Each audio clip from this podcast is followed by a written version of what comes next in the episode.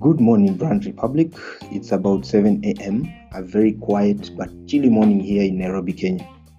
Now, this is Africa Brand Chats, where we get to have real brand conversations real time. We are here to equip you with brand knowledge to help you make key business decisions about your brand. I am Africa Brand King. I welcome you to the first episode of Africa Brand Chats. Today, I want to let you into a little secret of brand longevity. Now, this simply means ensuring that your business lasts longer in the marketplace. Now, I believe everyone wants this. But have you ever tried to think why most brands fail the longevity test? Well, brands fail for various reasons. However, one of the underlying and major reasons is failure to understand the brand life cycle. Now, just as a human has life, so does a brand. Now, the same way a human being is born and later grows old is equally what happens to a brand. Now, every stage of our life has different needs, and we must agree that if these particular needs are not understood and addressed correctly, many errors may occur along the way, some of which could even take a person's life. But likewise, every stage of a brand has different needs, which must be understood so that you are able to make the right decisions for your brand.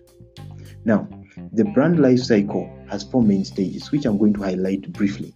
The first stage is introduction, or what we can call excitement stage. At this particular stage, the brand is usually all about creating awareness. Excitement levels are very, very high in this stage.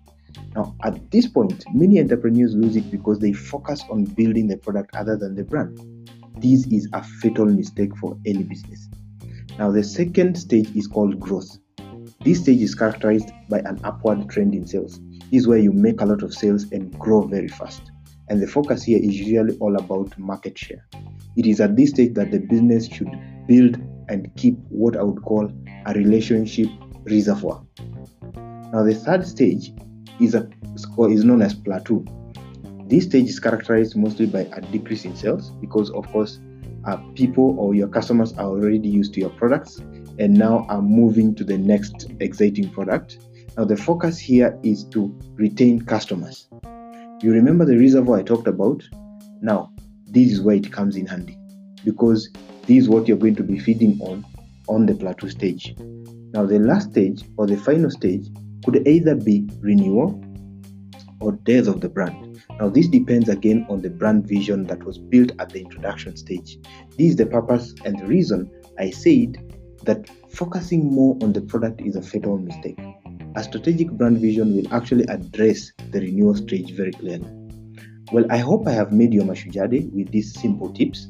And just in case you need personalized help with your business or personal brand, feel free to drop me an email on info at ithinkbrand.com. Again, info at ithinkbrand.com.